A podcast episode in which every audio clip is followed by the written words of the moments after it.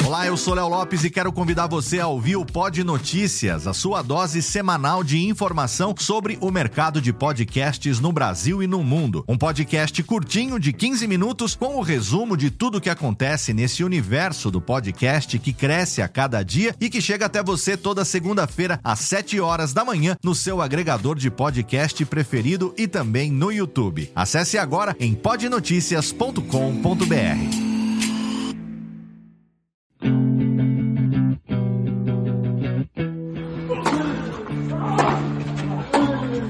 Começa agora o Backhand na Paralela, o podcast sobre tênis que vai além das quadras. Apresentação de Jeff Paiva e comentários de Ariane Ferreira. Ready? Salve galera da Bolinha Amarela, Jeff Paiva e Ariane Ferreira chegando com o Drop Shot na paralela que fecha a primeira semana de Wimbledon, o grande slam na grama, que está trazendo jogos interessantíssimos, novos talentos e velhos vencedores. Ariane, boa tarde, bom dia, boa noite para quem quer que esteja ouvindo a gente. Do frio de São Paulo para o calor do Porto pro calor do Porto, que agora tá começando a ficar livre, porque afinal de contas estamos chegando na noite e, sei lá, lá pras 11 horas o sol se despede de mim. Bora falar de tênis. Bora falar de tênis, bora falar de Coco Gauff, a fenômeno teenager e coloque aqui o seu clichê preferido para falar dessa menina que está arrebentando e que ontem deu um show de aprendizado em pleno jogo. Bora falar do top 3 masculino que continua vencendo e bora falar de Serandi. A dupla Serena Williams e Andy Murray estreou finalmente vencendo e pode cruzar com Bruno Soares logo logo na terceira rodada da chave de duplas mistas de Wimbledon. O drop shot na paralela está começando. Ready? Play. Estamos chegando para falar da chave feminina de Wimbledon e não dá para começar de uma maneira que não seja falando de Coco Gauff. Corey Gauff, a teenager americana, 15 anos de idade, fez um jogo espetacular para se classificar para a quarta rodada de Wimbledon. É, é, eu sempre me confundo no, nos grandes lãs. Quarta rodada, também conhecido como oitavas de final, né? Exatamente, sempre oitavas de final e ela fez um jogo espetacular contra a perigosíssima Polona Ercog, a rainha dos slices. Meu pai do céu, não aguentava mais ver tantos slices naquele jogo. Mas acho que de todas as coisas que a gente vai falar da, da, da Coco, uma das coisas principais é como é bom ver pela primeira vez uma jogadora em pleno processo de amadurecimento durante o jogo. Claramente ela foi percebendo o que ela precisava fazer ali, obviamente que tinha coaching pra cacete vindo do, né, vindo do box dela. Se o Patrick Moratoglu faz coaching pra Serena, não ia fazer pra Coco. Mas foi muito legal ver que ela teve que ir se descobrindo ali em quadra e contra-atacando a Polona e tentando achar uma fraqueza naquele jogo consistente, extremamente defensivo da Polona Hercog. E frieza para salvar match point, para ir para cima. Afinal de contas, ela tem só 15 anos, né? Que, que você me diz da Coco neste, neste período agora, neste momento já, em que a novidade já passou e agora é só atenção? Eu acho que a gente primeiro tem que ir devagar com a dor que o Santa é de Barro. É, é, por que, que eu tô falando isso? Uh, foi bastante interessante ver a construção mental dela durante o jogo. Por quê? Porque nos Estados Unidos, no circuito americano, você não vai encontrar uma jogadora como a Polona Erkog e naquele exato momento, Gauff ficou diante de uma situação em que ela vai encontrar várias vezes no circuito e principalmente na profissionalização, porque esse nível abaixo de 120 para baixo até 300, a gente tem muitas meninas com jeitos muito diferentes de jogar. É, eu estava até comentando com uma pessoa daqui a respeito do tênis brasileiro, de meninas, e ele me dizia o quanto ele estava frustrado de não ver a Paula Gonçalves no top 100. E eu dizia para ele: é, o jeito que a Paula joga é falta força, né? Porque a Paula tem uma bola mais mole, a Paula tem um slice bastante. É, é, trabalha bem o slice. E assim, a gente tem diversas meninas nesse, nesse ramo do profissional que lidam com dif diferentes jeitos de jogar, e é exatamente por isso como é, a gente muito. Você tá numa escola de tênis. No caso da Golf, ela tá numa escola é, norte-americana, que é um tênis de força, que é o tênis inspirado na Serena Williams, muito mais do que é na Venus Williams. Então, uh, mesmo que a menina tenha uma habilidade um pouco a mais, se trabalha bem menos do que qualquer outra pessoa. E esse confronto com a, a, a Polonekog para Galf foi um divisor de águas para que ela entenda internamente, independente do fato dela ter vencido e como ela venceu que ela vai encontrar muitas coisas diferentes e que ela consegue reagir a esses pontos diferentes. Isso é muito importante para a formação dela. É, eu acho que a chave foi muito boa para ela na maneira de é, no ponto da chave em que a em que a Coco entrou, vinda do qualify, é importante lembrar, ela tá jogando tem uma semana e meia já. Né? É. Então, ah, meus 15 anos que você conseguia jogar seis jogos já, nesse nível de intensidade aumentando e chegando nesse ponto. Mas a chave para Coco foi muito boa, porque ela começou na chave principal com um desafio completamente impassável para a maioria das pessoas, que era a Vênus. Depois ela pegou uma jogadora é, com um nível diferente de agressividade e, e quase uma evolução natural para a Polona, que foi a Ribaricova, que tinha uma mescla de ataque com defesa bem interessante. Aí ela pegou a Polona com essa, esse jogo extremamente chato, mental e para é, é, ir desgastando a adversária e conseguiu superar. E agora pega a Simona Halep, que joga aberto, que joga porrada, em que ela vai poder botar a, toda a, a freelancice dela, digamos assim, né? De entrar sem pressão nenhuma, contra uma jogadora que é reconhecidamente problemática contra jovens talentos, né? É. A Halep tem alguns grandes problemas em relação a meninas jovens. É, e tem um, uma coisa bastante inteligente do, do jogo da Polona contra a Galf que ninguém entendeu. Ou que, mentira, não é que ninguém entendeu, ninguém ressaltou muito porque a Galf teve uma grande vitória. A Polona soube entrar em quadra para jogar contra a Galf. Apesar do jeito dela bastante defensivo e saber cortar a bola como poucas mulheres no tour, ela tem um forrente pesado muito rápido. Uhum. E ela usou ele pouco contra a Galf, por quê? Porque a Galf estava lá para todos os forehands da Ribaricova. E isso foi uma inteligência tática. A, a, a, Polona não soube fechar o jogo em determinados momentos. Teve um momento em que a Galf venceu, salvou, e teve um momento em que a Polona não soube fechar. Mas até nesse ponto, a Polona entrou muito preparada para enfrentar a Galf. Do tipo, não é porque ela ia enfrentar uma menina de 15 anos que ela não sentou com o treinador dela e não assistiu o adversário jogar ela assistiu. Uhum. Assim, claramente a Polônia Korg assistiu o jogo anterior da, da Gauss. Se ela viu contra a Vênus, eu já não sei, mas o contra a Ribaricova ela viu, porque alguns pontos chaves do jogo dela ela tirou do jogo, ela usou pouquíssimo, ela, e ela, todas as vezes que ela usou, a Gauss tinha uma resposta. E ela sabia que a Gauss ia ter essa resposta. É sobre a Halep. A Halep fez um comentário bastante interessante sobre a vitória dela contra a Zarenka, dizendo que foi o melhor jogo dela no ano. Concordo. Foi o melhor jogo dela no ano. E aí, a, apesar da Galf entrar com exatamente sem peso, sem nada, a Halep sempre, sempre se estrumbica em é, sensações de torneio, não só meninas jovens, mas qualquer pessoa que faz, vira a sensação do torneio, a Halep se, se estrumbica com a pessoa.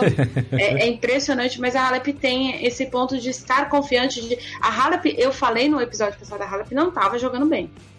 Ela tava é. dando pro gasto. E aí, se ela começar a dar pro gasto com a Galf, se a, a, a, a menina tem 15 anos, mas uma hora o, o cansaço vai bater, né? E se é. bater contra a Halep, a Halep sempre vai devolver uma bola a mais. E esse é um ponto que vai ser bastante interessante de assistir em relação a Galf. Mesmo a Polona tendo um jogo defensivo, a Polona uh, trabalha menos disputas de bolas em pontos do que a Halep. A Halep encara 30, 25.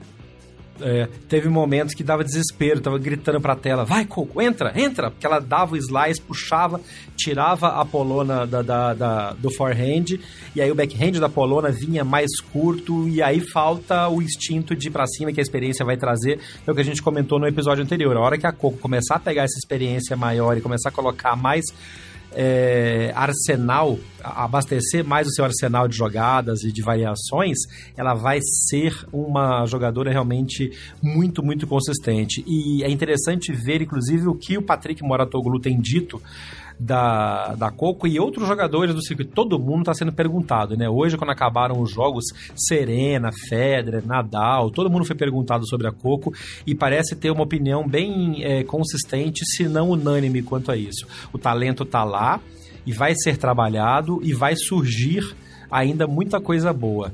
Uma coisa que tem que ser falada, e a Nani até comentou isso agora passando de, devagar com o Andor, é que as regras da, da WTA para jogadoras do nível da, da Coco ainda são limitadoras para o seu desenvolvimento. A Coco só faz 16 anos no dia 13 de março de 2020 momento para contemplação e para os velhinhos chorarem.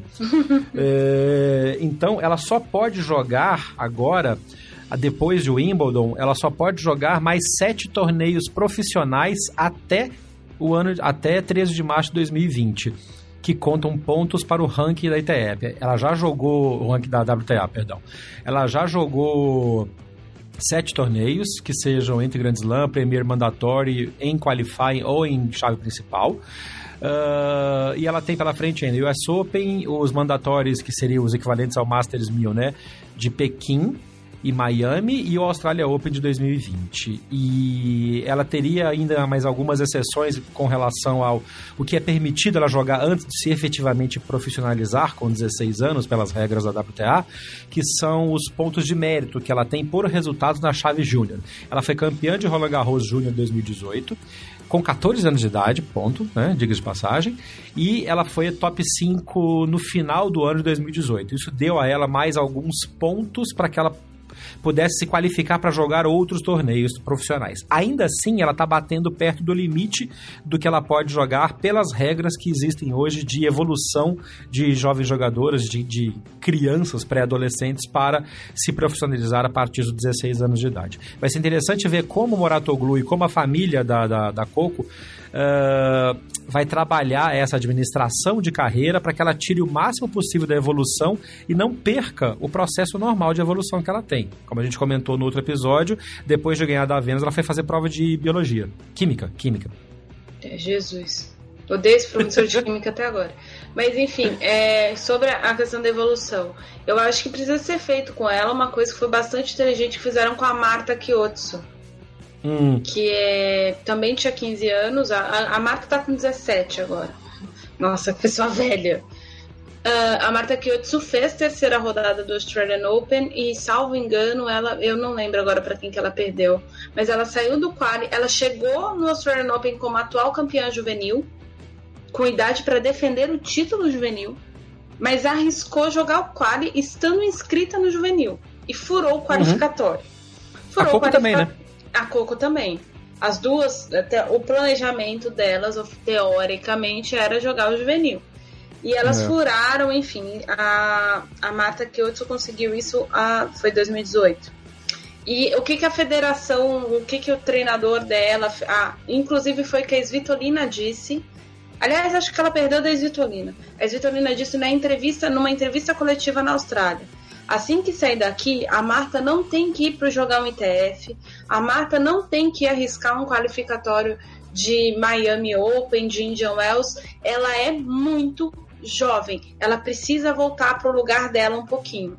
É. Ela precisa de calma, porque se acelerarem as coisas com ela, vai dar errado. E aí eu busco a Titi Bellis, Catherine Bellis, norte-americana, que furou o quali do US Open também, com 16 anos. E aí começaram a meter convite na menina. A menina sumiu. Ela teve contusão, se não me engano, também, né? Sim, é, ela jogou, ela jogou o Open bem enfaixada já. E depois ela deu uma, uma parada, nem que fosse na porrada, né? Exatamente. E aí é o, é o grande problema. Querem puxar muito da menina. E querendo ou não, é um. Ah, mas é mulher, o corpo já praticamente tem informação. Não, gente. É, basta ver a evolução física da Serena Williams com o passar dos anos. O corpo do atleta está sempre em evolução. E quando você é adolescente, está numa evolução muito maior. E quem é profissional, tipo, mesmo um profissional de 24 anos que joga um ITF, ele tem um preparo físico um tanto quanto melhor para exigir mais fisicamente de uma garota de 15, 16, 17 anos, e é aí que ele estoura. Eu vou dar outro exemplo, o Christian Garim estourou exatamente por conta disso. Ganhou o Roland Garros, começaram a meter convite nele em Challenger. Lascou o pé, ficou quase dois anos sem ter resultado direito. É, o overtraining e o overplaying, na verdade, é, ah, porque a juventude, mas é, é, tem que se reparar exatamente isso. É um corpo em formação, de, e atleta de alto rendimento, a Nani, inclusive, pode falar isso de cadeira, porque ela passou por isso na natação. A formação do corpo do atleta de alto rendimento é até mais delicada do que a do, enfim, de mortais, de réis mortais, né? Então tem que Sim. tomar muito cuidado mesmo. Fora todo o processo de amadurecimento que já foi feito, por exemplo, com jogadores que saem muito jovens e que vão profissional, como o próprio Messi, o Kaká, você lembra muito disso, que fizeram Sim. um processo de fortalecimento, o Ronaldinho Gaúcho, que trabalhou fortemente quando saiu do Grêmio Paris Saint-Germain, usando muita vitamina e muita champanhe, mas aí isso é outra coisa. É, mas, por exemplo, você falou da, da questão de desenvolvimento de, do, do corpo e tal. Só para você, ouvinte, ter uma ideia, uma menina que cresce praticando esporte ela normalmente tem todo o desenvolvimento físico hormonal dela atrasado em pelo menos dois anos. Oh, that is sensational! Bom, falando da chave, da parte de cima da chave feminina, então, Ashley Bart segue sua campanha invicta. Deu-lhe um atropelo na, na Dart, que todos os britânicos, ah, porque a Dart vai vir, vai acontecer, não sei o que lá. 6-1, 6-1 em 12 minutos e 35 segundos, praticamente. Podia ter sido a Bia ali, né? Ia apanhar do mesmo jeito. um jogo bom. Ia não ia, mas ia ser um jogo bom pra Bia, ia ser um jogo melhor, eu acho. Acho que a Bia hum. dá mais trabalho pra, pra Bart do que a Darts. Eu discordo, mas tudo bem. Mas ia ser um bom aprendizado para ela, ver como joga uma número um do no mínimo mundo, isso. sim, com certeza. No mínimo isso, é. Se enfrenta o número um do mundo, cara, é uma experiência. Dependendo de você sair com a, com a bicicleta nas costas, se você for inteligente, você aprende alguma coisa. É verdade. E agora a Bart pega a Risk, que é uma adversária arriscada. Que ganhou da Belinda Bencic num jogo bem interessante, né? Uma virada, virada bem trabalhada, soube buscar o, o resultado. A Bencic me decepcionou um pouquinho nessa derrota para a Risk. Eu acho que ela, ela mais perdeu o jogo do que a Risk ganhou. Foi bem isso mesmo. A quebra do segundo set, principalmente. Parabéns, dona Belinda. A, a é outra também, que, que pressionaram demais quando tava com 18 anos. É, mas enfim, no caso da Bentite é outra história. E a gente já falou sobre essa geração suíça que vem é, nascendo um, dois saltos generacionais depois de, de Federer e Vavrinka e Martina Hingis e a Bendic, mas a tem uma certa maturidade já, porque realmente nessa ela deu uma escorregada, né? Sim, sim, mas ela tem isso, assim, ela às vezes falta um ponto de decisão dela, às vezes talvez falte acreditar, eu não sei exatamente o que é, mas, por exemplo, a menina que venceu a Serena Williams em Toronto, agora eu não lembro que ano que foi, gente, mas foi o ano que ela ganhou Toronto, deve ter sido 2015. A gente raramente vê em quadra, o que é uma pena. É. É verdade. Falando em Serena, é exatamente quem a vencedora de Bart e Risk pode pegar na próxima rodada, porque vem um confronto muito, muito interessante entre Serena Williams e Carla Soares Navarro. Agora acho que vai ser o teste, testão mesmo, para ver se a Serena tá boa, porque a, a, a Soares Navarro é uma carne de pescoço, pelinha de unha daquelas soltas que assim, incomoda demais. Mas eu gostei muito da performance da Serena contra a Julia Gordes. Ela jogou sólida jogou focada, bem melhor fisicamente. E depois a gente vai falar da chave de duplas uh, mistas, em que ela jogou com o Andy Roddick. E mesmo nas duplas mistas, as devoluções da Serena, por exemplo, estavam entrando na quadra de simples, nem na quadra de duplas. E contra a Julia George, Julia Gorges, ela jogou assim, focadaça, laser, não deu chance para a alemã fazer nada. Chega embalada contra a Carla Soares Navarro. Mas vai ser um jogo, um teste forte para ela vai ser um teste forte. A Serena tem consciência, chegou praticamente sem jogo nas costas em Wimbledon, isso conta na hora de decisão, mas Serena, o negócio da Serena é jogar Grand Slam. É mais do que do. Federer, o negócio dela, assim, tipo, mais que o Federer. E, mas eu espero que pode. Tudo vai depender muito de, da postura da Carla. A Carla também tem, às vezes, tem dia que ela entra desligada em quadra é, bastante. Por exemplo, hoje ela ligou, ela entrou do ligar 220 com a, com a Lauren Davis. Tudo que a é. Lauren fala, fazia não, não tava rolando. A, a, Navarro tinha uma resposta. Mesma coisa Serena com a Julia Gorges. Então, se as duas entrarem como entraram em quadra hoje, na segunda-feira, não, na terça-feira, é, vai ser bastante, bastante interessante ver a forma como elas vão desenrolar o jogo mas a, a, Serena é favorita, né? Mas vai ser, acho que vai ser o primeiro grande, o primeiro grande desafio da Serena na chave, apesar de que eu achava que a, a Júlia ia ser o grande desafio da Serena até então uhum. e não apresentou nenhum tipo de resistência. É porque ela não entrou tão resistente, né? A gente comentou, inclusive, isso. Eu acho que a Soares Navarro tem mais potencial de fazer uma coisa que a gente comentou que poderia ser o, o a dificuldade para a Serena, que é aliar potência com resiliência. Então, se a Soares Navarro, que tem essa característica, conseguir esticar o jogo da Serena com intensidade, pode ser que ao levar para um terceiro set, por exemplo, a Soares Navarro consiga tirar uma Serena mais cansada e mais propensa a erros. Porque aí, Sim. quando cansa, né, aquela potência da, da aquela potência da Serena vira propaganda da Pirelli, né? Potência não é nada sem controle, ela vai perdendo o controle. Exatamente, potência não é nada sem controle, é isso mesmo. E aí, no caso da Serena, eu acho que na atual fase, ir para um terceiro set é, é mais arriscado ainda, mesmo que não fosse a Navarro, ir para um terceiro set é um ponto bastante delicado para Serena nessa fase da vida física dela que pode ser o que a Bart pode tentar fazer, pode já entrar com esse trabalho de, se não conseguir já abrir no, no início de jogo com potencial confronto com a Serena nas quartas, é esticar o jogo e levar para mais longe. Na parte de baixo dessa chave teve uma decepção aí, né? Porque Kiki Bertens não entrou em quadra, né? Ficou preso no metrô de Londres, o que aconteceu para chegar em Wimbledon. A Strikova jogou mal. Não, jogou pessimamente. A Strikova deu-lhe um atropelo, né? Sim, mesmo o primeiro set sendo 7-5, não se assuste, ouvinte, ela jogou mal mesmo. É, não, foi pavoroso. Não. Eu acho que a Strikova não estava botando a fé que estava tão fácil, né? A hora que ela acelerou um pouquinho o jogo, que foi no segundo set, que ela conseguiu botar um pouco mais de pressão em cima da, da Kiki, acabou de sumir o restinho que tinha. É, foi, foi, foi muito esquisito. Ela mesma reconheceu que ela jogou mal, né? Mas foi muito esquisito. Foi um jogo que você falava assim: Ué, minha filha, tu não tinha feito uma final tem duas semanas?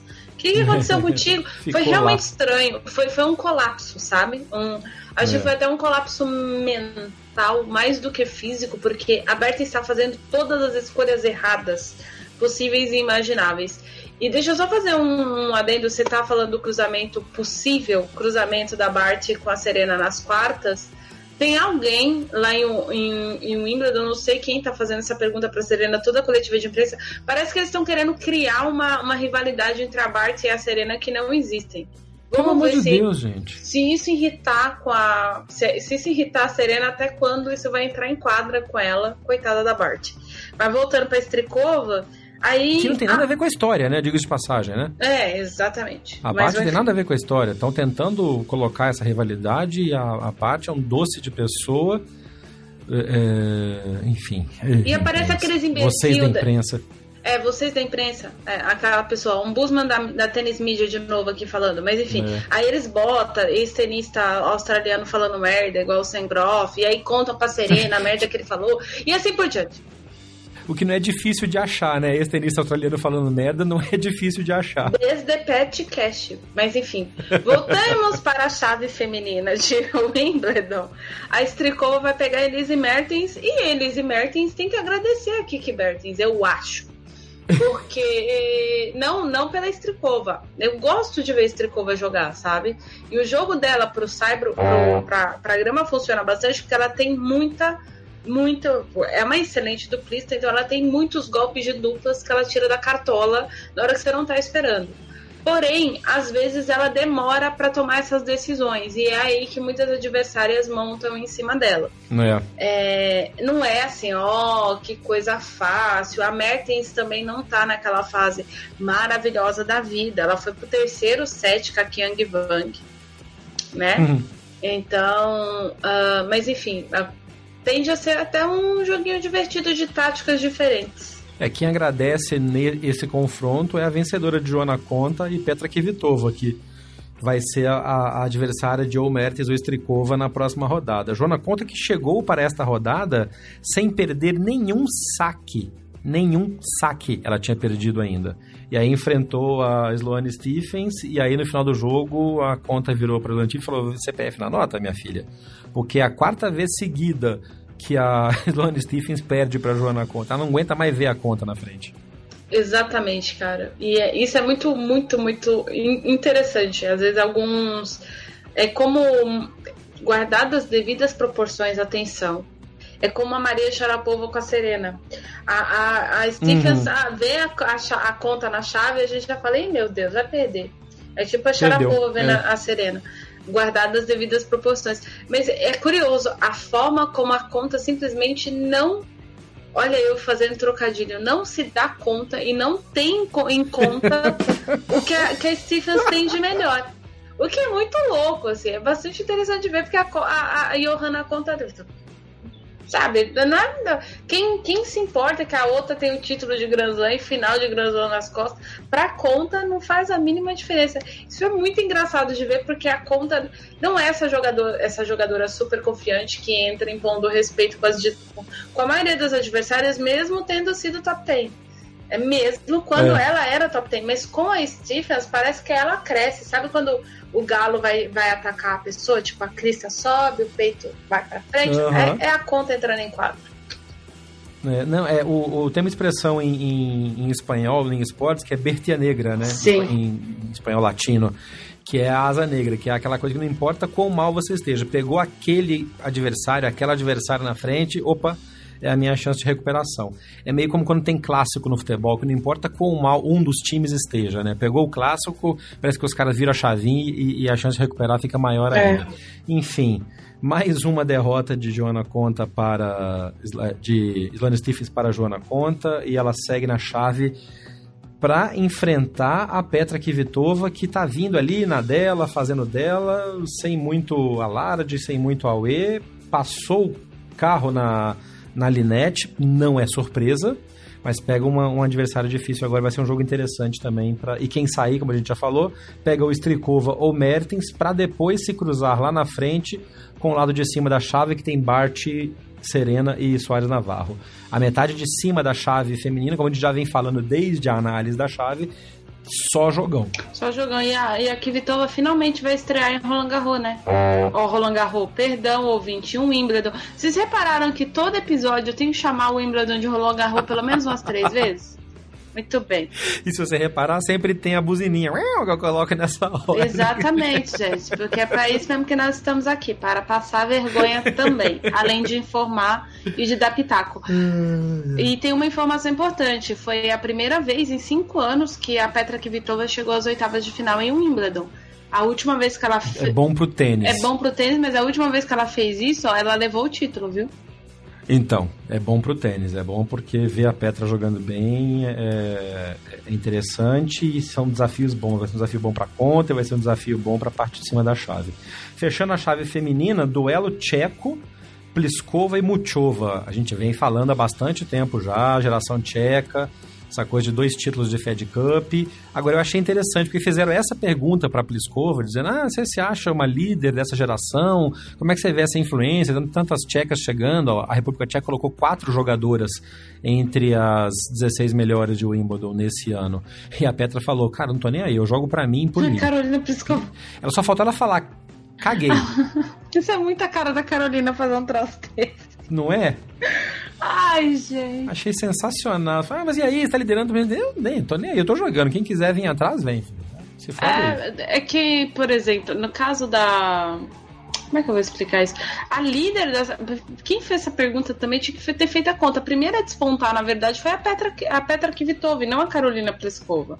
É. Apesar da Carolina ter chegado ao número um do mundo por méritos, chegou lá por méritos, não foi igual a Muguruza que chegou lá porque Sim. ninguém quis o número um. Uh, apesar de a Muguruza ter tido os méritos dela, né? Mas a Muguruza virou número um do mundo, tipo, oito dias depois de ter perdido né, num Grand Slam, mas enfim, isso é, é. outra história. A, a, a, a Pliskova foi somando pontos, a Pliskova continua entre as quatro melhores do mundo já tem uns dois ou três anos. Cai um pouquinho, mas volta para lá. E tá certa ela, uh, porque muitas vezes as pessoas ficam tentando botar na conta só da federação, com o fato de ter uma jogadora puxando, e às vezes é, é muito também o um ambiente. Uh, por exemplo, a maioria dessas meninas estão jogando hoje. Estão na onda da Jana Notvan, que ganhou é, o Roland Garros de novo? Não, Jesus. ganhou o Wimbledon em 98, 98, 98, 98. E, e aí a Jana Notva tinha batido na trave algumas vezes, tinha ganhado título de duplas, a Jana Votman e Ana Votman, na verdade, é, é, como se fala o nome dela, que faleceu. É Novotna ou no, é, hum, morreu? É, Novotna, é, vítima de um câncer com, Novotna, com, é. com 40 e poucos anos. Enfim, essas meninas estão jogando tênis por conta disso. E, é. e, e isso é, meio que deu certo porque a coisa ficou muito concentrada, o, o circuito interno ficou muito disputado e quanto mais disputa, melhor elas ficam. Quanto melhores elas ficam internamente, mais fácil elas chegarem lá. A República Tcheca chegou a ter quatro jogadoras no top 10 quando a Lucia Savarova estava no top é, 10. É, um, é, um, é uma geração vencedora. Sim, as meninas estão com o quê? Quatro ou cinco títulos de, de, de Fed Cup nos últimos seis anos.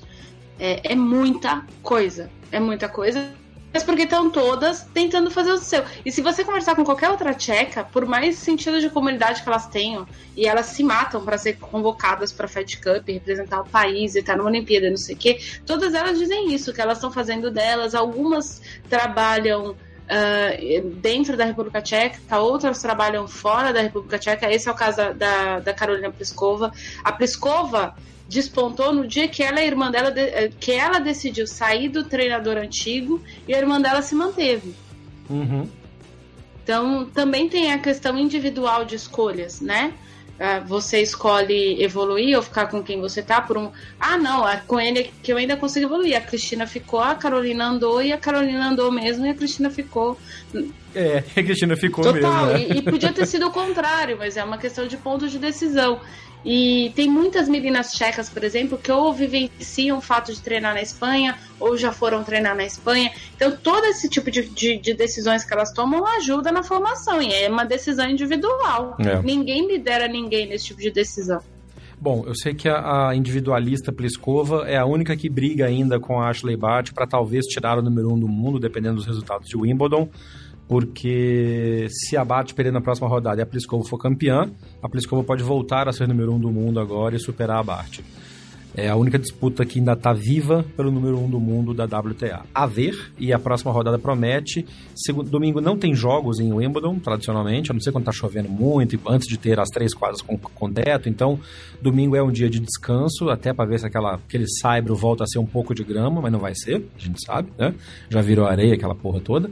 E aí, na segunda-feira, vem a famosa Manic Monday, que é a, a segunda-feira da a segunda-feira da segunda semana de Wimbledon, que normalmente tem recheada, a programação recheada de bons jogos, e é o que vai acontecer na chave feminina. Então vamos ficar ligado.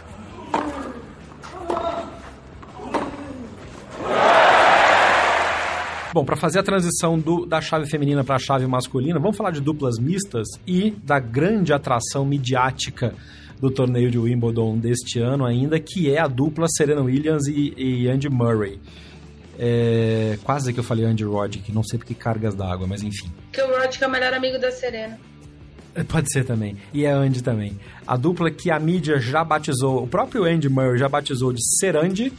E aí vem uma vem uma colocação muito importante da Nani, mas que serve mais pro Brasil que o resto do mundo. Perder a chance de ser a dupla Sandy, né? Exatamente, gente. Sandy, e aí a gente podia ter os Júnior. A gente podia pôr a Olímpia pra jogar com a Olivia. Olímpia, Olivia. Ó, oh, gente, dava pra formar duas duplas como diz o Ricardo Chester, olha o insight quicando aí. Pois é, gente, por favor, né? Vamos, vamos ser mais criativos. Mas virou a dupla Serandi, que estreou jogando muito bem, fez uma estreia muito, muito, muito sólida contra a chilena Alexa Guarati e contra o alemão Miers, campeão de duplas de de Roland Garros, aí, aí sim Roland Garros e não Wimbledon. e o que, o que me impressionou mais foi, primeiro assim, é, claramente a Serena e o, e o Andy Murray não estavam entrosados em duplas, como por exemplo, a gente vê o Bruno Soares jogando com a Nicole Melichar, a americana. E venceram também, eles podem ser adversários de Serandi na terceira rodada. Mas o, o, uma das coisas que a gente adora ver no Andy Murray, nas, nos posicionamentos dele de de entrevista, de coisa, ele levou para quadra também. Toda situação de dúvida ele deixava para Serena. E a Serena ia lá e, e, e, resolvia. Inclusive a Serena comentou antes, é, quando, quando fecharam a dupla, né? Foram perguntar para ela: e aí, você tem pouco tempo de treino e tal, como é que vocês se, se alinharam? E ela falou: a única coisa que eu falo para quem vai jogar dupla comigo é que eu bato forehand. Então ele, ela fica na direita da dupla, recebendo o, o saque, né? No lado do, do iguais. E o Andy Murray claramente deixou isso acontecer. Teve umas duas, três bolas que vieram altas no meio da rede. Os dois foram na bola, o Andy parou, a Serena, uau, matou. E olha como jogou a Serena hoje. Bens a Deus. A mulher tá endemoniada. ela, ela, ela disse depois da, da partida de simples dela por que, que vocês estão juntos e tal? Ela disse, olha, o Andy já foi campeão de Wimbledon, eu também, a gente continua querendo ser campeão de Wimbledon. Tá aí uma é oportunidade. Ela é muito boa, cara. E o título vale muito, já diz, já pode dizer Bruno Soares que ganhou seus primeiros grandes lãs nas duplas mistas, né? Sim, aliás, quem falar que não, é só olhar essa chave de duplas mistas aqui de Wimbledon, a chave de duplas mistas que teve esse ano de Roland Garros, o US Open dá chaves de duplas mistas assim maravilhosos. É. Aliás, o, o Grand que eu mais gosto de assistir duplas mistas é o US Open. A chave que eu mais acompanho, acompanho assim, enquanto fã, quando, sei lá, em 2000 e 2011, eu não estava trabalhando com tênis, eu acompanhava porque se, se, você tem a oportunidade de ver, é realmente bastante legal.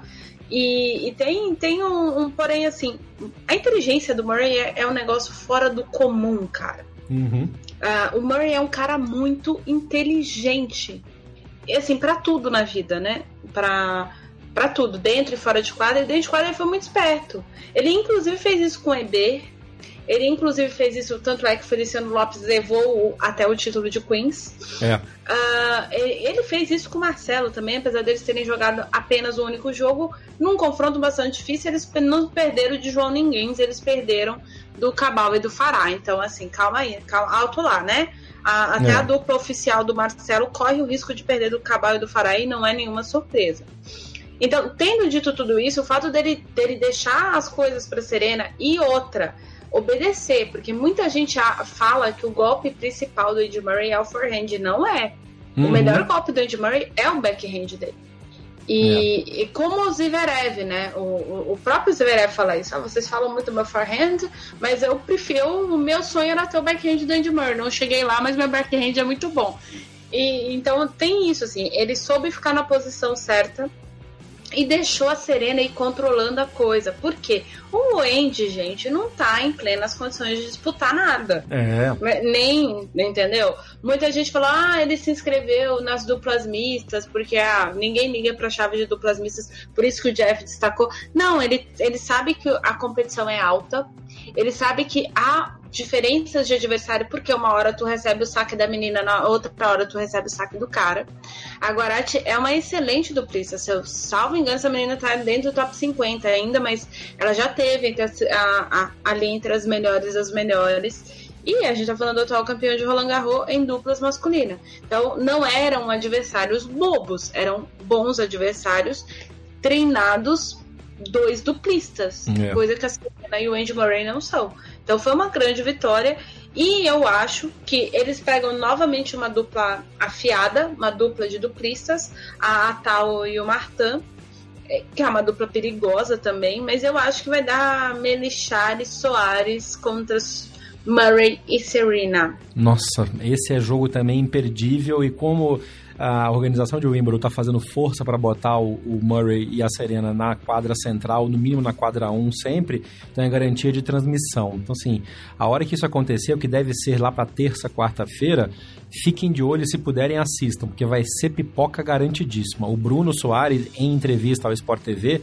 até comentou que ele já jogou várias vezes com e contra o Andy Murray, mas com a Serena ele só jogou uma vez num daqueles, daqueles é, torneios de duplas de equipes né, dos Estados Unidos, que o, o Bruno joga por Nova York. Ele nunca jogou contra a Serena. E ele, ele, comentou na entrevista, falou que vai ser dureza, porque a Serena bate muito e hoje ela estava afiada. As, as, recepções de saque dela na hora que o, que o Mears ia sacar era uma coisa absurda, cara, porque ela angulava e dava a bola muito bem colocada, devoluções que entravam valendo na quadra de simples, que dirá de duplas. Teve uma hora, até eu coloquei no post desse episódio e tá rodando no Twitter, que ela veio pra rede, aí ela escorregou e ficou abaixada ali, porque a bola cruzando perto dela, ela tentava levantar a raquete para botar aquela câmera que fica na rede, né, a netcam, pegando toda a movimentação do Murray por trás, mas os olhos da Serena nunca abandonavam a bola. Mesmo ela caída, tentando se levantar e se proteger, os olhos dela nunca abandonavam a bola. Para quem joga tênis, isso é uma das visões sensacionais de se ter, para você ver quanto a jogadora está ligada na partida. Então, assim, boas, bons confrontos vindo por aí. É, e para fechar a chave de duplas, é, a, eu queria só registrar uma coisa, que é o Stapenko tá jogando com o Lindstedt, Robert Lindstedt, interminável, inoxidável Robert Lindstedt. E a Ostapenko é, falou durante um jogo, hoje, na chave de duplas mistas, uma coisa assim que é hum, praticamente, praticamente inexistente na história do tênis é, letão, e ela falou, vai, é sua. Começou a conversar. Perigoso para os adversários, que a hora que o Statenko resolve focar pode ser interessante.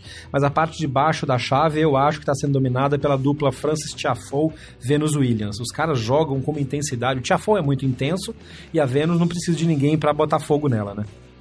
Não precisa de ninguém. E fazer um. É, é, acho que a dupla favorita deve chegar à final ali pelo lado de baixo da chave. Então, esse, o Demoliner caiu na, na estreia, mas para vocês verem como é que o Demoliner está sendo, teoricamente, bem que isso dentro do circuito de duplas, uma boa duplista norte-americana é. aceitou o convite para jogar duplas com ele. Mas é o que eu tava te falando, eu vi esse. Apesar de que eu acho que esse jogo do, do Tiafo com os.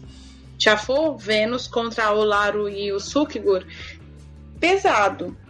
Pesado. Mas é, enfim, é. se eles passarem disso aí, aí eles provavelmente vão pegar os Tapenko e Lindstedt é, aí a coisa, eles podem desencantar e chegar na final.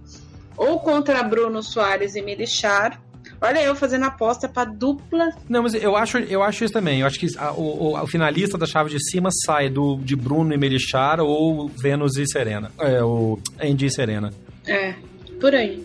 Acho que é isso. Você imaginou a final? Angie Murray, Serena Williams contra Venus Williams e Francis Tiafoe. Puta que pariu. Vão tirar a final masculina da quadra central para colocar essa. Acho justo, por favor. Ó, se a gente somar os títulos, 7 com 5, 12 com 2, 14 títulos de simples, fora as duplas que Serena e Venus ganharam é, em Wimbledon, que aí já são para mais de 6, é. eu acho. Cara, é. são 14 títulos de simples em quadra com quatro seres humanos. Um jogo de duplas mistas. É espetacular. Da hora. Muito bem.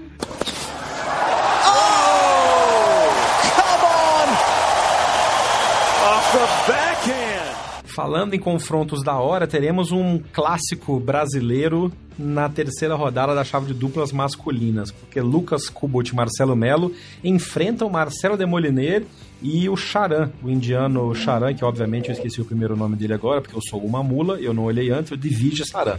Isso mesmo. Muito bem. E que bom tá vendo o Demoliner e o Charan. A gente comentou, inclusive, que jogando ao lado de um especialista em grama, o Demoliner tinha todo o potencial para ir longe na chave. E tá indo. Vai, fez terceira rodada e vai pegar o, o Marcelo e o Lucas Kubot. No mínimo interessante para ver o confronto dos dois brasileiros, né? Sim, é interessante, mas é questão de uma coisa que conta muito nessa segunda semana de Wimbledon para qualquer dupla. Isso conta inclusive para duplas mistas, é entrosamento. Porque parte da quadra tá areia, uh, se joga aí naquelas quadras aleatórias, numa, sempre numa fase bastante estranha do, do, do clima.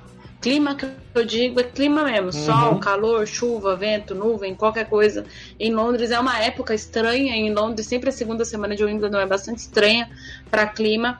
E aí o favoritismo é todo de Kubo e Marcelo, e nem é porque eles são os atuais campeões e os cabeças um.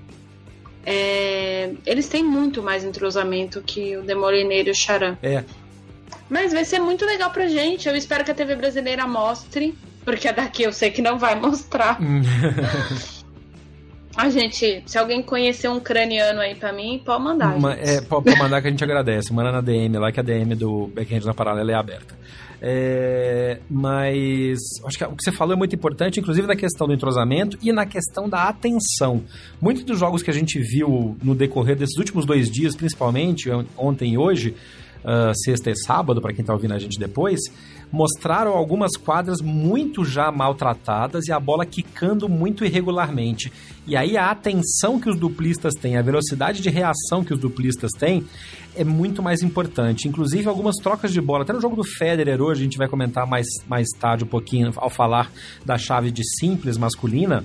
É, a velocidade de reação e aqueles, aqueles voleios na rede em que a bola vem muito rápido, aquela kick, o cara tem que mudar a direção de resposta da bola, estão sendo muito mais pronunciados. E um jogo de duplas nas quadras não tão boas de Wimbledon já, como são as quadras de duplas para esse tipo de confronto, que vai ser o Demolineiro e, e contra o Marcelo, deve ir lá para quadra 3, quadra 4, alguma coisa assim vai ser muito importante a atenção. E aí o entrosamento do Kubot do Melo, eu não sei se ganha tanta vantagem versus a atenção e a velocidade de resposta que o Demolineiro e o Charan tem. Vai ser um confronto interessante. Vai, vai ser bastante interessante.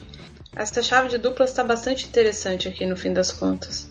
É, então, quem passar deles pega ou o Marrou e Roger Vasselin, que a Nani já vem comentando que é a dupla de especialistas franceses que sobrou da, né, da, da quebra de outras duplas que já eram vencedoras, versus os irmãos Bryan. E aí a coisa pode ficar complicadíssima para qualquer um dos brasileiros que passar. Cara, tô achando. Isso é só pitaco mesmo, sobre negócio de feeling. Você hum. sentiu? Vai ser um Brian Bryans versus Kubo e Melo. E quem ganhar desse jogo ganha o título. Eita! Tipo assim, sentir. Não, isso é tipo no assim. Coração, é... no coração, não, é, não é aposta técnica. Se for pensar, tipo, tem um monte de dupla boa aqui. O Continent e o Pierce ainda estão vivos na chave. O Klassen e o Vênus também. Tem, tem o, o, os colombianos. Tem essa dupla que ninguém fala, né, Zentzi? O Mark Gonzalez e o Horácio Sebastião. Cara, imagina você tá jogando é. duplas. Coitado do, do Rogério e do, do Tecal. Jogando duplas. Na segunda semana de Roland Garros, tu tem que encarar o slice de backhand dos Zebajos na cruzada.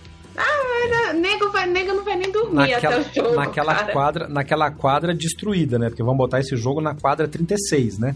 Total, assim. Puta, e o que é uma pena, porque é. eu acho, aliás, se eu tivesse em Londres, ia ser um da. Ah, tá acontecendo um jogo de duplas dos Ebajos. Eu saí.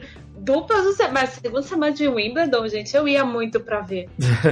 Nossa, cara. Essa é, é a hora muito... que faz falta o, o, o, streaming com as quadras livres pra você escolher. A gente colocaria lá facilmente. Porque todo mundo vai dar melhores momentos dos outros jogos. Esse é um jogo que a gente vai saber só de relato. Exatamente. Ou de algum amigo argentino nosso aí, é. que não vai escutar a gente, que faça stream. Aliás, eu adoro quando eles fazem isso. Ou stream do. Eu tenho alguns amigos, alguns colegas jornalistas em redes sociais pessoais que eles fazem a live, sabe? Live uhum. do Instagram, live do Facebook, pessoal deles transmitindo os jogos. Ah, acho que eu vou, vou, vou fazer essa sugestão, assim, pro, pro, pra, pra, é, quem é, tá é válido. lá. Porque vai ser muito legal, cara. Vamos falar da chave masculina, bons confrontos formados. A rodada de segunda-feira, Manic Monday, vai ser uma loucura. Dona Nani já comentou que Portugal vai parar na hora do almoço da Europa, porque o primeiro jogo da chave, na segunda-feira, é simplesmente João Souza versus Rafael Nadal. E o bicho vai pegar. Já que a gente falou desse jogo, então, Nani, comenta com a gente aqui que sofrimento do João Souza hoje, hein? Desnecessário até, né? A segunda Ai. hora, a terceira hora. Nossa, pra que, gente? Mas... Ai, João, como é que começa esses negócios, cara? É, o, o Souza, tipo, o Souza tem essas, assim, que é. Pra quê? E eu ainda, eu ainda comentei no Twitter, acho que no meio do, do quarto set, um drama chamado João Souza versus Daniel Evans, que vai pro quinto set. E não deu outra. É, gente, não deu outra, o que é uma pena, porque o João podia ter se salvaguardado. O Nadal nem entrou em quadra contra o Tsonga. Né? Nossa, a, nem o Tsonga, né? Não, o Tsonga muito menos. nem o Tsonga tá na França. Como é que é o nome do lugar onde ele mora lá? Que é aquele negócio da, da que tinha Fórmula é Paul, 1. Né? Exatamente. Tinha corrida é. lá antigamente. Ele já tá em casa. Já tá brincando com o filho dele. Não é possível que foi o jogo Não Foi legal, ele saiu de quadra bem, rindo. Ele sabe que ele não, não, não entrou em quadra. Tanto que ele fez um game no terceiro set já, apanhando loucamente, levantou a torcida. Vamos e tal. Tomou 2, 3 e 2 em duas horas de jogo. Pois é. Acho que, acho que o Nadal nem precisou abrir a, a, terceira camiseta dele. Ele foi pro banheiro entre o primeiro e o segundo set só para trocar de camisa, porque ele sabia que não ia precisar depois. É, tipo, ah, tô aqui. Foi um negócio. E assim, mesmo. Você me chamou pra falar do, do, do Souza, eu tô falando do, do, do Songa. Songa jogou apertando mesmo, assim, como diz no interior, no segundo set. Não é? Ele deu uma. E olhe lá. Isso foi só. E olha deu duas apertadas, falou: é, não vai dar, tô aqui, tô de boa, deixa eu pegar meu prêmio. Aliás, rolou até, rolou até um, um, comentário, adivinha, obviamente, do Ben Rothenberg, comentando sobre a multa que deram pro Bernard Tomic, porque teoricamente o Tomic não se aplicou, né? Ele entregou o jogo e perdeu o jogo de primeira rodada dele, convertendo apenas 58% dos seus pontos disputados a estatística do Tsonga neste jogo contra o Nadal foi exatamente a mesma. Mas aí que tá. Será que vão tentar multar o Tsonga porque ele não se aplicou? Não. Mas aí é outra coisa, porque o número não mostra o esforço que foi feito em quadra. O Nadal não deu a menor chance pro Tsonga fazer qualquer coisa. Exatamente. O Tsonga não estava num dia bom, mas claramente o Nadal está a 800 por hora. E a quadra tá a menos 12, né? Porque a quadra tá lenta. Não, tá saibro, já virou, não, já virou. Não, mas é, essa já virou tá saibro muito lento. É. lenta, cara. Acho que o Roland Garros tá mais rápido é. que isso aí. É... Bom, não tem porquê, não sei nem por que a gente vai discutir. É igual daqui a pouco falar do jogo do Fonini e falar de multa pro Fonini. Desculpa, é. pra quê, cara? Enfim. Bobagem, bobagem. É, vamos voltar a falar Mas do é fato que o Nadal chega muito. É, o Nadal chega muito afiado pro Souza, que se desgastou desnecessariamente contra o Daniel Evas. Sem tirar o mérito do Evas. O Evas jogou bem. Mas assim, é, são aquelas coisas que a gente sabe que o Nadal. Assim, até teve até um, um ouvinte nosso que comentou é, porque eu falei que falei no episódio passado que o, o Nadal ia passar pelo Tsonga em 3 sets a 0 e aí eu tô pegando o nome do ouvinte aqui que, que, que comentou e falou: ah, o Jeff tava certo, porque não tinha muito como errar. Essa era uma aposta muito, muito, muito fácil de fazer, cara. É o Lucas Breder é, que comentou que depois do Kiso a chance do Tsonga tomar um 3 a 0 limpo era bem grande. Era muito na cara, assim como a chance do Nadal enfiar um 3 a 0 no João Souza é muito forte, porque o Souza é muito nervoso, perde o controle, os fantasminhas, como a Nani sempre comenta, né? Os fantasmas dele vêm todos pra quadra junto com ele. Se hoje contra o Evas ganhando, ele tava falando com o fantasminha, imagina quando o Nadal começar a dar aquelas passadas absurdas que ele dá nele. Aí tem uma, tem uma coisa bastante interessante que eu acho que eu não sei se o nosso ouvinte acompanha muito o João Souza, mas o teoricamente é, treinador conselheiro dele, que na verdade não faz parte da equipe dele, mas o treinador dele, Federico Marques, faz parte da academia dele, é o Francisco Roig. O Francis Roig, treinador uhum. do Nadal há mais de uma década. Uh, que dividia os treinos com, com o Tio Tony e agora divide com o Carlos Moya. E o Francisco Roig tem. Há muito tempo atrás conversei com o João sobre isso, depois conversei com o Federico, conversei com o próprio Francisco Roig. Eles sempre pegam elementos, eles acham que elementos do jogo do Nadal melhoram o jogo do Souza, e eu concordo. E é nesse momento em que o Nadal encontra um adversário espelhado em determinados tipos de ponto. Não estou dizendo que o João Souza é um jogador espelhado no Nadal há uma diferença brutal entre os dois, e principalmente na, na questão do jogo defensivo e tudo mais. Uh, o Souza é muito mais defensivo do que o Nadal é hoje. E exatamente talvez por essa coisa de, de conexão com a forma como o Nadal treina, forma como o Nadal se prepara para o jogo, o João pode chegar a fazer algum tipo de frente pro Nadal. Mas diante do que. Tudo bem, gente. É assim, é que eu acho que o jogo de Songar nem chega a ser parâmetro. Songar não deu trabalho pro Nadal mesmo, assim. É. O, e, e, o João, se. Assim, ah, o, o Daniel Evans jogou bem e tal.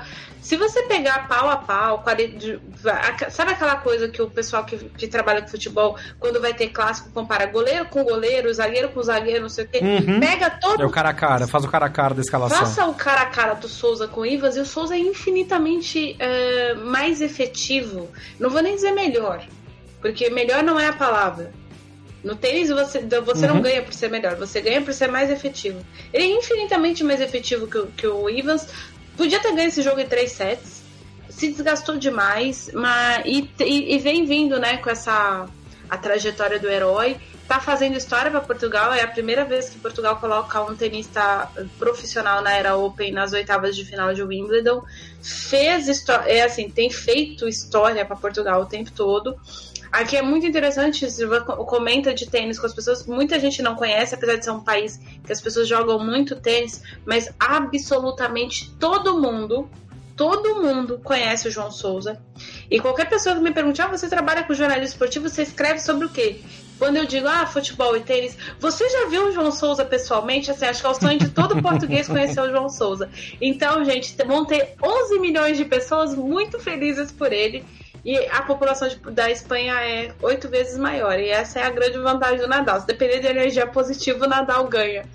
Mas eu acho que a energia positiva dos portugueses acho que é mais intensa até para o João Souza, porque os espanhóis se dividem um pouco mais. Mas é fato que o herói a jornada do herói, como você comentou, do João Souza, com relação a, a, até poder só de jogar contra o Nadal na quadra central de Wimbledon vai ser muito mais valorizada pelos portugueses. Exatamente, porque no fim das contas é como a gente estava dizendo, a gente comemorou a vitória da Bia e aqui se comemora hoje Isso. o fato dele ter chegado nesse fato. Ele até deu, uh, ele está dizendo que ele está muito orgulhoso de tudo que ele fez. Ele já falou depois da, da vitória sobre o Evans. Ele disse que foi um jogo incrível a, a frase dele foi que ele nunca jogou em um ambiente assim tão contra ele.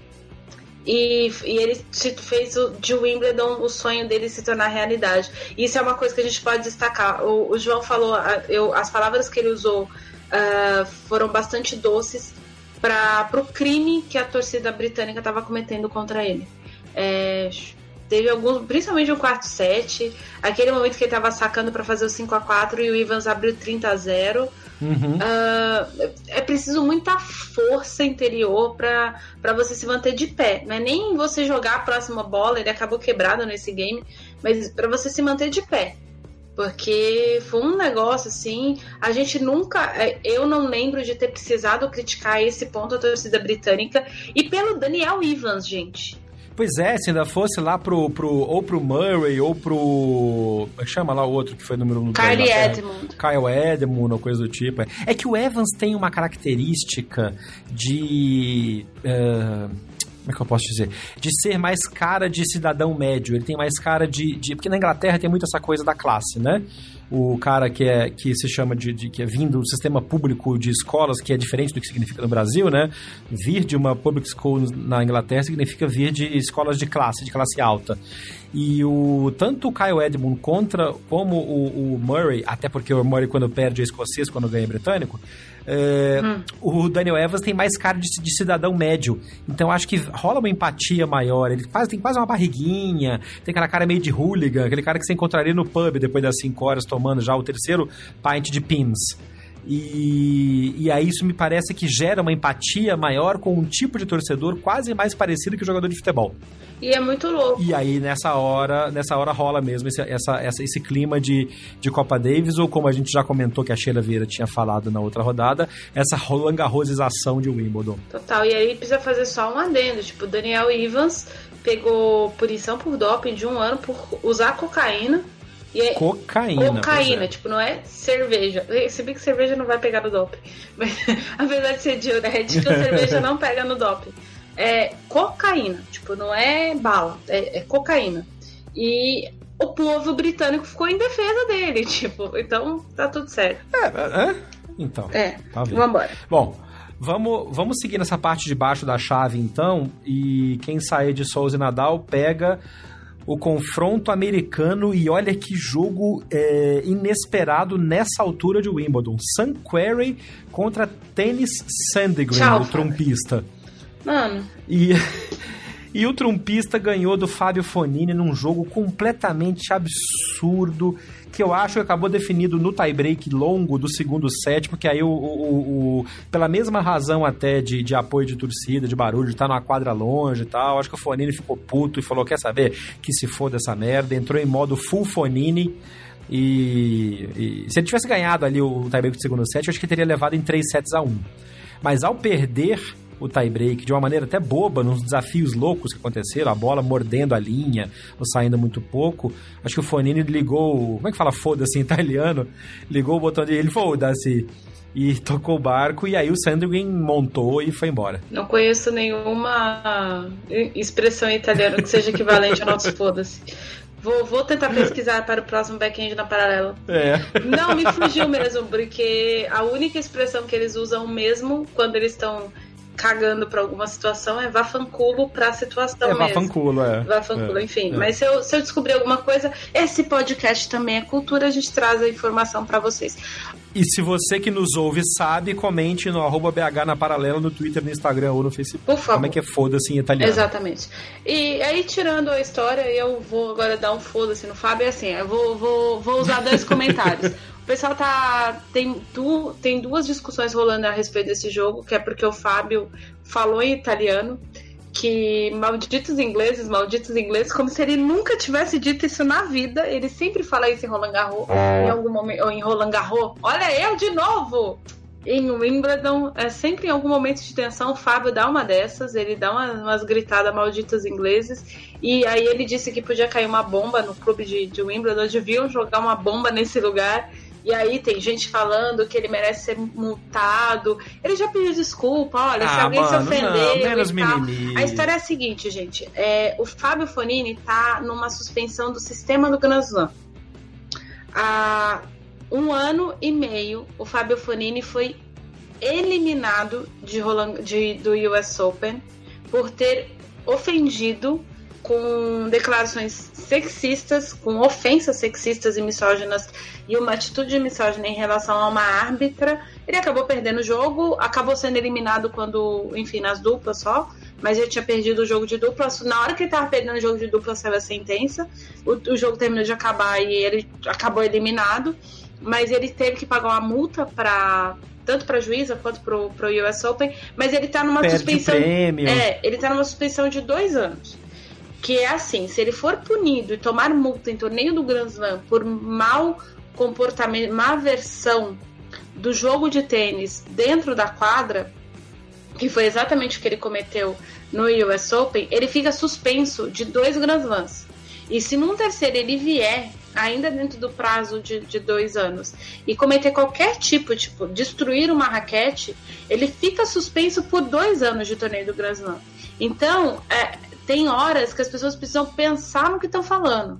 O cara falar uma é. merda para ele mesmo, e independente de qualquer coisa, e ah, mas Ariane não é grave o que ele disse. Cara, quantas vezes você tá desejando uma bomba na cabeça do teu chefe? É, e nego fala mesmo, cara. E, e, assim, ele falou em italiano. Falou, primeiro, tinham colocado o jogo dele. Como a, a, o sábado e a segunda-feira de Wimbledon são muito lotados, as quadras principais estão todas ocupadas. E o Wimbledon tem essa coisa mesmo de colocar quem eles quiserem na quadra principal e foda-se. Se o Andy Murray fosse o 38º terceiro do mundo, eles colocariam na central e foda-se o décimo melhor colocado, que no caso é o Fonini, e botaram na quadra 835 depois da esquina da padaria.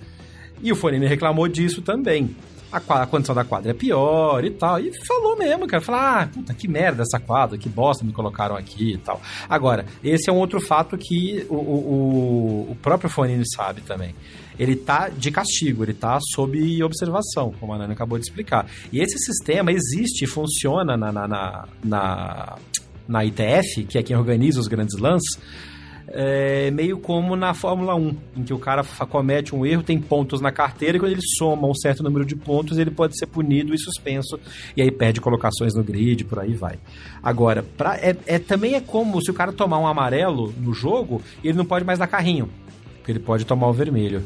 Mas é diferente o Felipe Melo chegar num carrinho do que o Messi chegar numa briga e tomar o vermelho. E aí o Fanini povo vai cair em cima e todo mundo quer botar gasolina no fogo, né? E eu tô misturando as metáforas loucamente aqui, tá? Beleza. Mas para tudo, tudo isso para dizer que o Fonini realmente tá tá tá sob júdice e a galera vai tentar provocar a expulsão dele de alguma maneira, mas estão forçando a barra, sim, é fato. Eu acho que estão forçando a barra e eu não tô falando isso por, por simpatia ao jogo dele nem nada. Eu acho que estão forçando a barra e eu acho que, que tá rolando muito disso ultimamente. É, essa multa do Tomit, por é. exemplo, rolou por conta de pressão externa. No... Ah, total, e, total. E que tá, por que, que não fizeram a mesma pressão externa pro Kyrgios? Porque ele enfrentar o Nadal na rodada é. seguinte. O Kyrgios entregou é. o set. Por que, que o Kyrgios não foi multado? É. Então, independente da, da, simpatia ou não por um tenista, assim, eu acho que eu sou daquele pensamento: pau que dá em Chico também bate no Francisco. E é isso aí. Muito bem, é isso aí. É, outra surpresa dessa rodada masculina é que chegamos à terceira rodada e Ken Nishikori não foi para nenhum jogo de 5 sets ainda, hein? Olha isso. Tudo isso por culpa do, do Thiago Monteiro, que fez o Nishikori acreditar. Eu não ia perder a piada. Porra, Valeu, Thiago. Thiago. Só falta o Nishikori perder do Kukuskin agora em 5 sets. Que não é muito impossível. Não é muito impossível, é. Não, mas o Nishikori fez uma bela atuação contra o, o Steve Johnson, outro bigodinho de pedófilo também no circuito, que a gente não cansa de falar. É... O Nishikori é um negócio sensacional, né? Eu acho que eu já, já entendi que é pedido pessoal dele. Ele sempre abre a rodada. É sempre o primeiro jogo, não importa em que fuso horário ele esteja. Ah, jogo meio-dia, que é Nishikori. Ele deve ser um cara de manhãs, né? Um morning person porque ele está sempre já pronto para entrar no primeiro jogo da rodada. Hoje ele abriu a rodada e meteu 3 sets a 0 no Steve Johnson e vai enfrentar o Mihail Kukushkin, que ganhou do, do Ian Leonard Struff por 3 sets a 1. Muita coisa para falar não do jogo, mas eu acho que é, é, é um jogo perigoso para o Nishikori e quem passar dele deve pegar o Federer se o Federer conseguir passar do fenômeno italiano Berretini. Quem segura o Berretini, hein?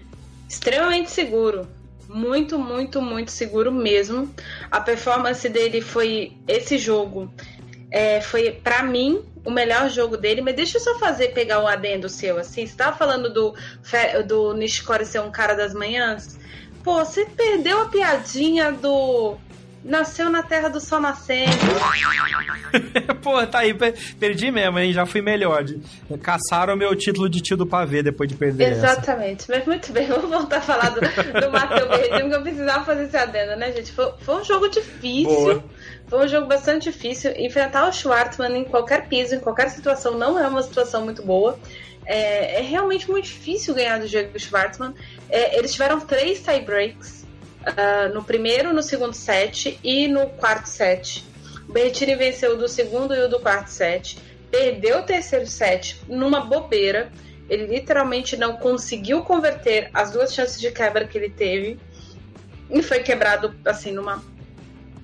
num lapso, numa decisão errada. E uma decisão errada diante de um brigador é, é uma coisa que você não precisa fazer, né, Mateu? Então, acho. É eu não achava que ah, Matteo Berrettini é muito favorito quanto o Diego Schwartzman, não. Mas na atual performance, por se tratar de um jogo na grama, por ser um jogador com um arsenal bastante diversificado, ele poderia ter ganho é, mais fácil, talvez em quatro sets.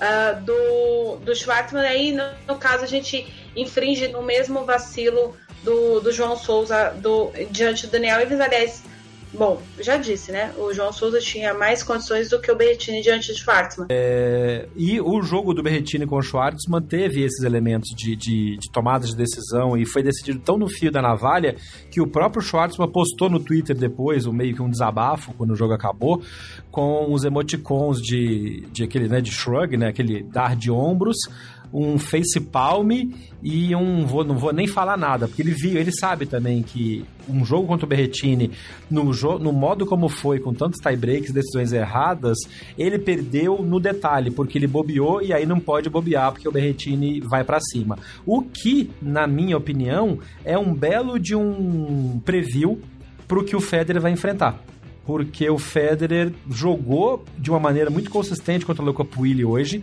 O Puili claramente evoluindo, como a Nani tem comentado já bastante, quando, desde que começou a trabalhar com a Morresmo, mas o Federer anulou a hora que o, que o Puili conseguiu ser mais perigoso, que foi na virada. Primeiro no início, para fechar o primeiro set, que ele não conseguiu, e aí o Federer salvou o breakpoint com uma bola muito perigosa perto da linha. Ele explorou longamente as linhas hoje, o Federer. E depois, no terceiro set, no tie-break, em que o, o Pui cometeu alguns erros bobos, o Federer montou. O Berrettini não vai cometer esses erros. Né? Não, a não ser que ele esteja extremamente desgastado porque, bom, é, ele tá. Foram 4 horas e 20 com o Schwartzman. É, e, enfim, e aí é, o Berrettini vem vindo de boas campanhas, já tá com bastante horas de quadra nas costas, inclusive na grama.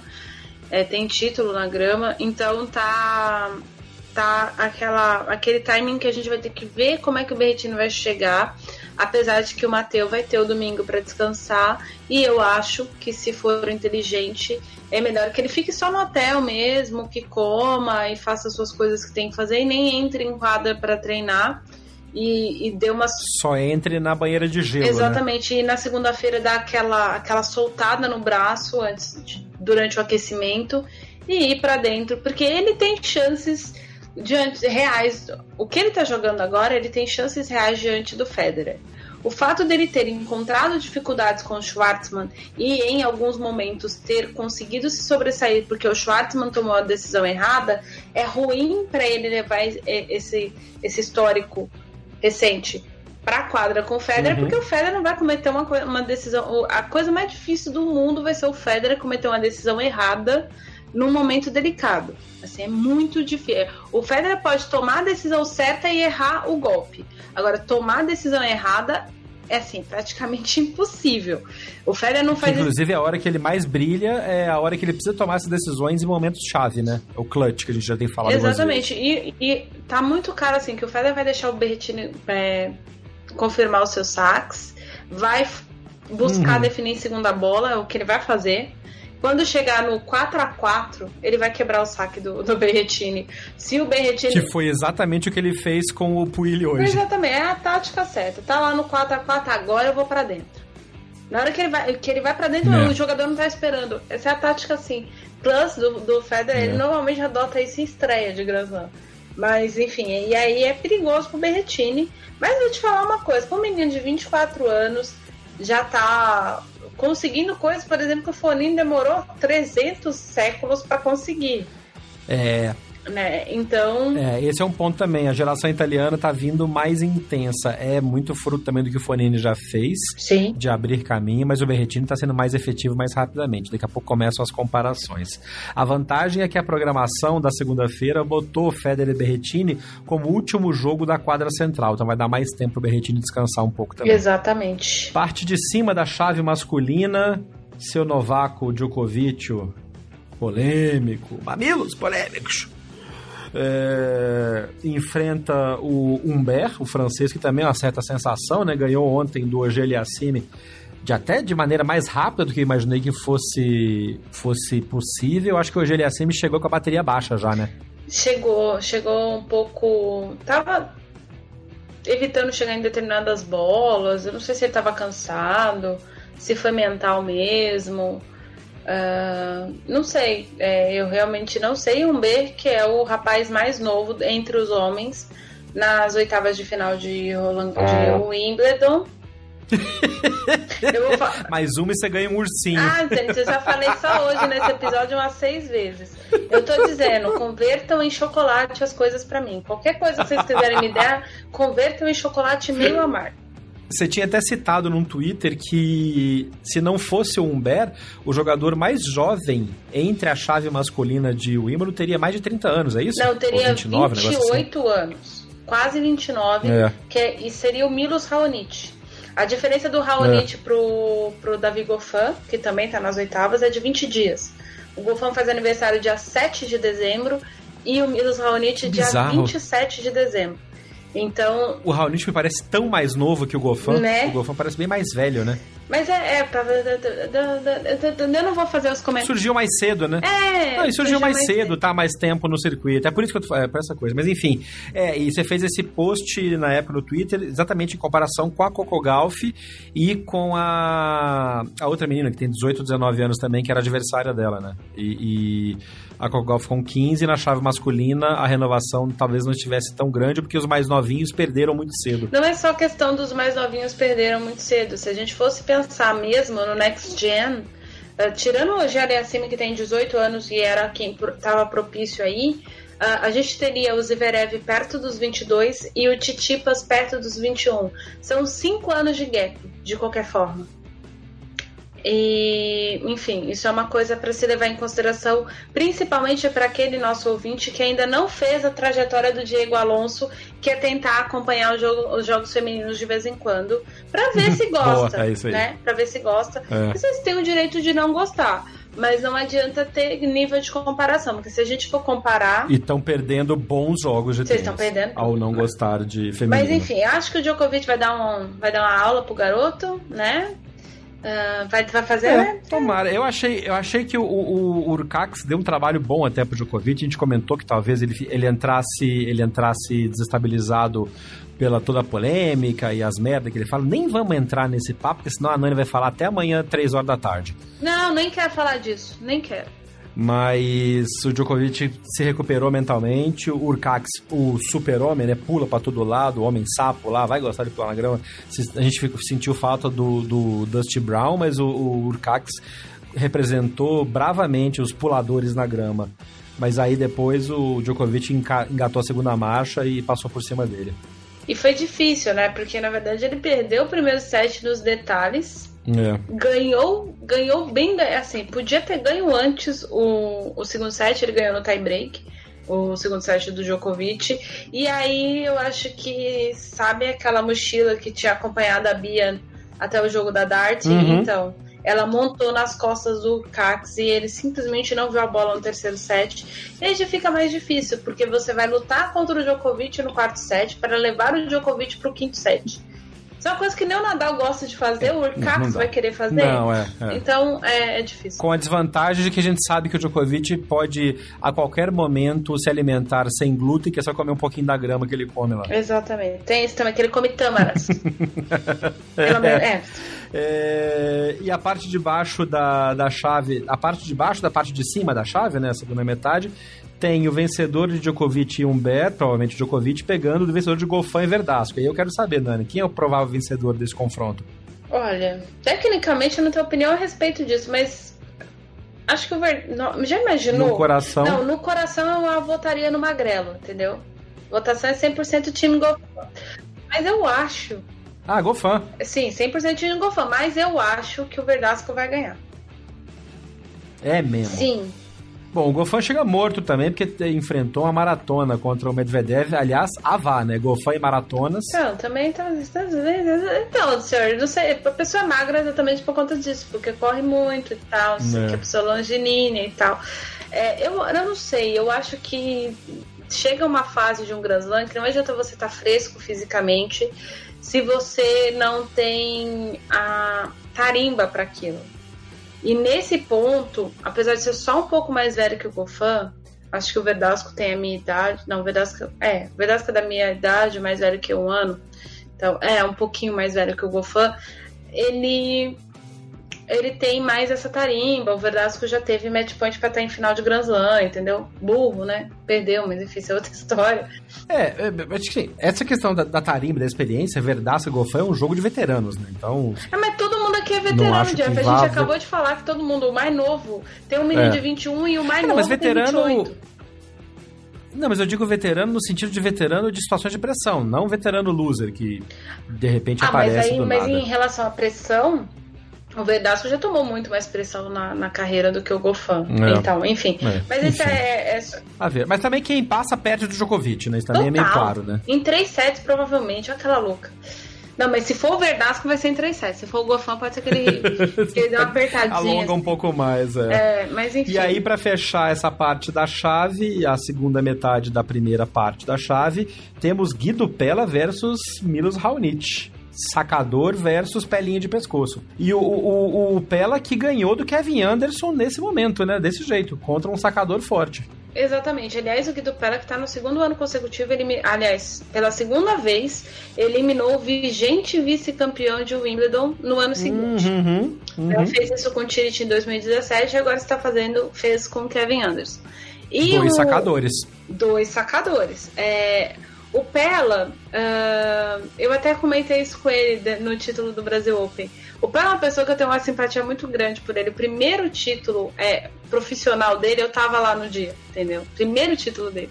Legal. E, e, ele falou isso, eu, eu brinquei com ele, ah, vai ser sua primeira. Vamos, vai conseguir seu primeiro título ATP aqui no Brasil Open. Ele já vinha de quatro finais. E aí ele olhou pra mim e falou assim: Você tá aqui, você tava no meu primeiro título, eu não vou me esquecer disso.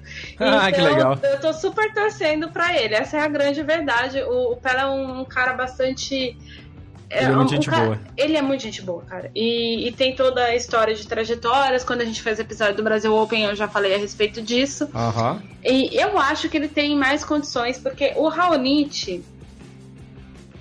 O Raonic ainda não apresentou as armas dele nesse torneio. Mas ele tá 330 anos no circuito, gente. Não, Como não, é que mas na falando... grama é o saque, é, é, o, é, o, é o forte dele. Não, não, mas eu tô não falando. chegou? Eu tô falando especificamente desse torneio desse torneio que é em Wimbledon. Entendeu? Não Roland Garros. Não, não.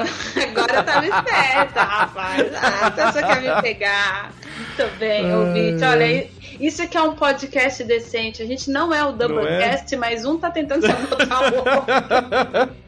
Enfim. Não, mas é, mas o, o Raonic realmente tá, tá, tá devendo ainda, né? E é. mesmo devendo, ganhou, fez 6-2, 6-1 no Apelka. Ah, mas é que eu sou da filosofia diferente das pessoas em relação ao Opelka, né? Então eu nem vou entrar no mérito. É. Eu não acho é. muito um sacador contra o Opelka uma coisa muito difícil de acontecer, o cara ganhar do Opelka. É mais difícil para quem recepciona saque enfrentar o Opelka do que um sacador, porque uhum. um funda o, aliás, dos fundamentos do tênis, o que o Opelka executa com mais dificuldade é a devolução. É a devolução, é verdade. É bizarro, é. tipo, um o forehand dele forte. é melhor, o voleio dele é melhor, a aproximação dele de quadra é melhor, tudo dele é melhor do que a devolução dele. E, e aí, diante de um jogador que saca forte, toma 6-1 mesmo. É, é doido Não. isso, mas acontece. Tanto que aconteceu, né? É que é a segunda metade da, da, da, do bom sacador, é ser o bom devolvedor, que é o que o Tillit faz bem, é o que o próprio Raonic faz bem e que ainda falta uh. pro Opelka, se é que ele vai desenvolver. Inclusive, quando o Anderson desenvolveu uma boa devolução, o Anderson fez duas finais de Grand Slam. Ah, sim, é verdade. Esse é um bom ponto, porque o Kevin Anderson tinha já uma carreira praticamente consolidada naquele tier mediano de, de, de, classificação, por ser um bom sacador, mas que não tinha complemento. Mudou o treino, mudou o ritmo de jogo. A Nani já comentou sobre isso num dos primeiros backhand na paralela lá atrás, a trajetória do Kevin Anderson, e realmente ele virou um jogador mais completo, é fato. Então, tipo, é uma coisa que é para trabalhar. O Opel é um rapaz relativamente jovem, então temos é. esse, esse ponto a favor dele. Mas assim, Ariane, você vai apostar em quem? Eu vou apostar no Guido Pella. Por quê? Porque o Pella tá vivendo. É, eu vi duas entrevistas do Pella pra ESPN Argentina. Numa delas, ele inclusive fala muito sobre o título de São Paulo, como foi importante para ele e tudo mais. E numa segunda, uh, perguntaram para ele: Ah, você mudou de patamar, né? Você é top 30 consolidado, você tá conseguindo grandes resultados e tudo mais. E ele disse: Aqui em Wimbledon, Uhum. Eu estou escrevendo minha história. Boa. Então eu estou conquistando coisas aos poucos. E quando o jogador está com esse mental, bom, vocês ouviram o backhand na paralela da edição passada, ou o drop shot na paralela da edição passada, vocês sabem exatamente no, ao, ao, que eu estou me referindo. Tá deixando uma emissão da data. E fechando então essa, essa, essa chave masculina, a gente tem um Benoit Paire muito, muito, muito intenso e muito embalado, né, para pegar o Bautista Agut. E aí eu acho que eu aposto no Benoit Paire, hein? Finalmente alguém derrubou o nosso querido Iri Veseli. O perigoso Iri Veseli. É, foi, foi lá em quatro sets, quase perigando pro quinto. Né, É, teve tie break, foi feia coisa. Foi, foi, foi um negócio. Mas eu acho. O Bautista Agut chega de uma vitória muito boa sobre o Kari Kachanov.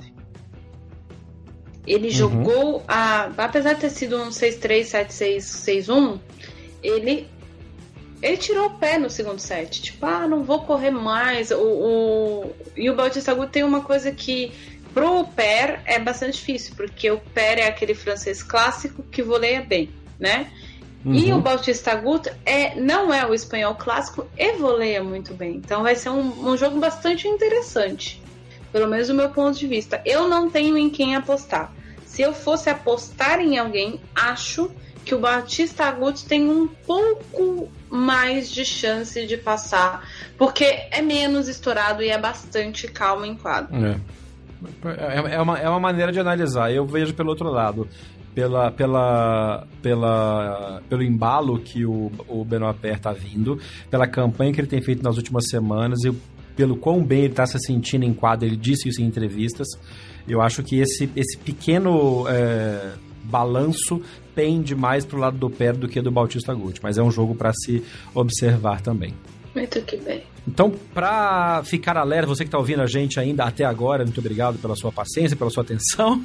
Uma hora e tanto de podcast já, é, e está ouvindo o nosso no Domingão de Folga de Wimbledon. Então, a segunda-feira tem os jogos uh, principais de destaque: João Souza e Rafael Nadal na quadra central, abrindo a programação às nove da manhã de segunda-feira. Mas mais cedo começam os jogos na quadra 2 e na quadra 3, com Svitolina e Martic, e a, a, Ashley Bart abre na quadra 2 contra a, a Riske, a americana, já deve entrar na, no Sport TV esse jogo. Depois, a uma da tarde, hora de Londres, 9 da manhã, hora do Brasil, tem João Souza Rafael Nadal, e ao mesmo tempo Serena Williams e Carla Soares Navarro na quadra 1. Na sequência, tem a Simona Halep contra a Coco Gauff e o Djokovic jogando com o. E na quadra 1, fech... na quadra central, fechando, como a gente já comentou, o Federer pega o Berrentini. Esses jogos principais. Além disso, de interesse para os brasileiros, clássico brasileiro acontece na quadra 15, provavelmente a partir das ali 8 e meia, 9 da manhã de segunda-feira, Lucas Kubot Marcelo Melo contra Marcelo Demoliner e o Charan da Índia. Esse jogo provavelmente deve entrar em flashes na programação do Sport TV, ou se você tem aquele link ucraniano maroto, você pode conferir ao vivo por lá e manda para nós, porque nós não tem ainda. Não é isso, Nani? Exatamente, a gente não tem, a gente não fuça com essas coisas, mas se alguém tiver para me indicar, eu aceito. É isso aí. Esse foi o Drop Shot. Só para ver o jogo.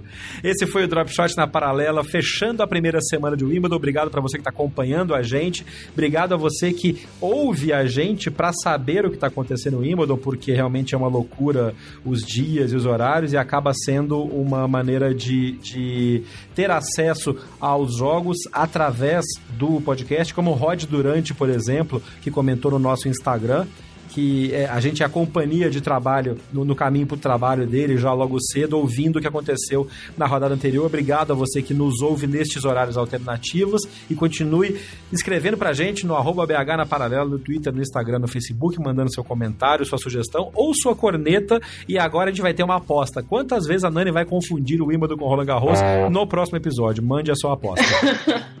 a história é a seguinte, gente. O número da aposta é o número de barras de chocolates que eu vou ganhar. Não se esqueçam, eu só aceito chocolates meio amargo. É isso. Beijo, a gente se vê no próximo Drop Shot na Paralela. Eu sou Jeff Paiva, a gente se vê na segunda-feira. Um abraço. Você ouviu o Drop Shot na Paralela. Não deixe de acompanhar diariamente as informações atualizadas no Twitter, Facebook e Instagram. BH na Paralela.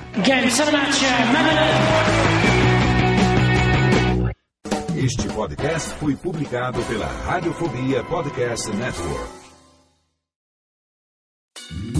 Oi, eu sou o Antônio Viviani e quero convidar você a ouvir o nosso podcast Voz Off. Desde julho de 2017, eu e meu amigo Nicola Lauleta temos o prazer de conversar com as grandes vozes do rádio, da TV e da publicidade do Brasil e trazer suas histórias até você. Se você, como nós, é apaixonado por locução, acesse vozoff.com.br e acompanhe nossos episódios aqui na Radiofobia Podcast Network.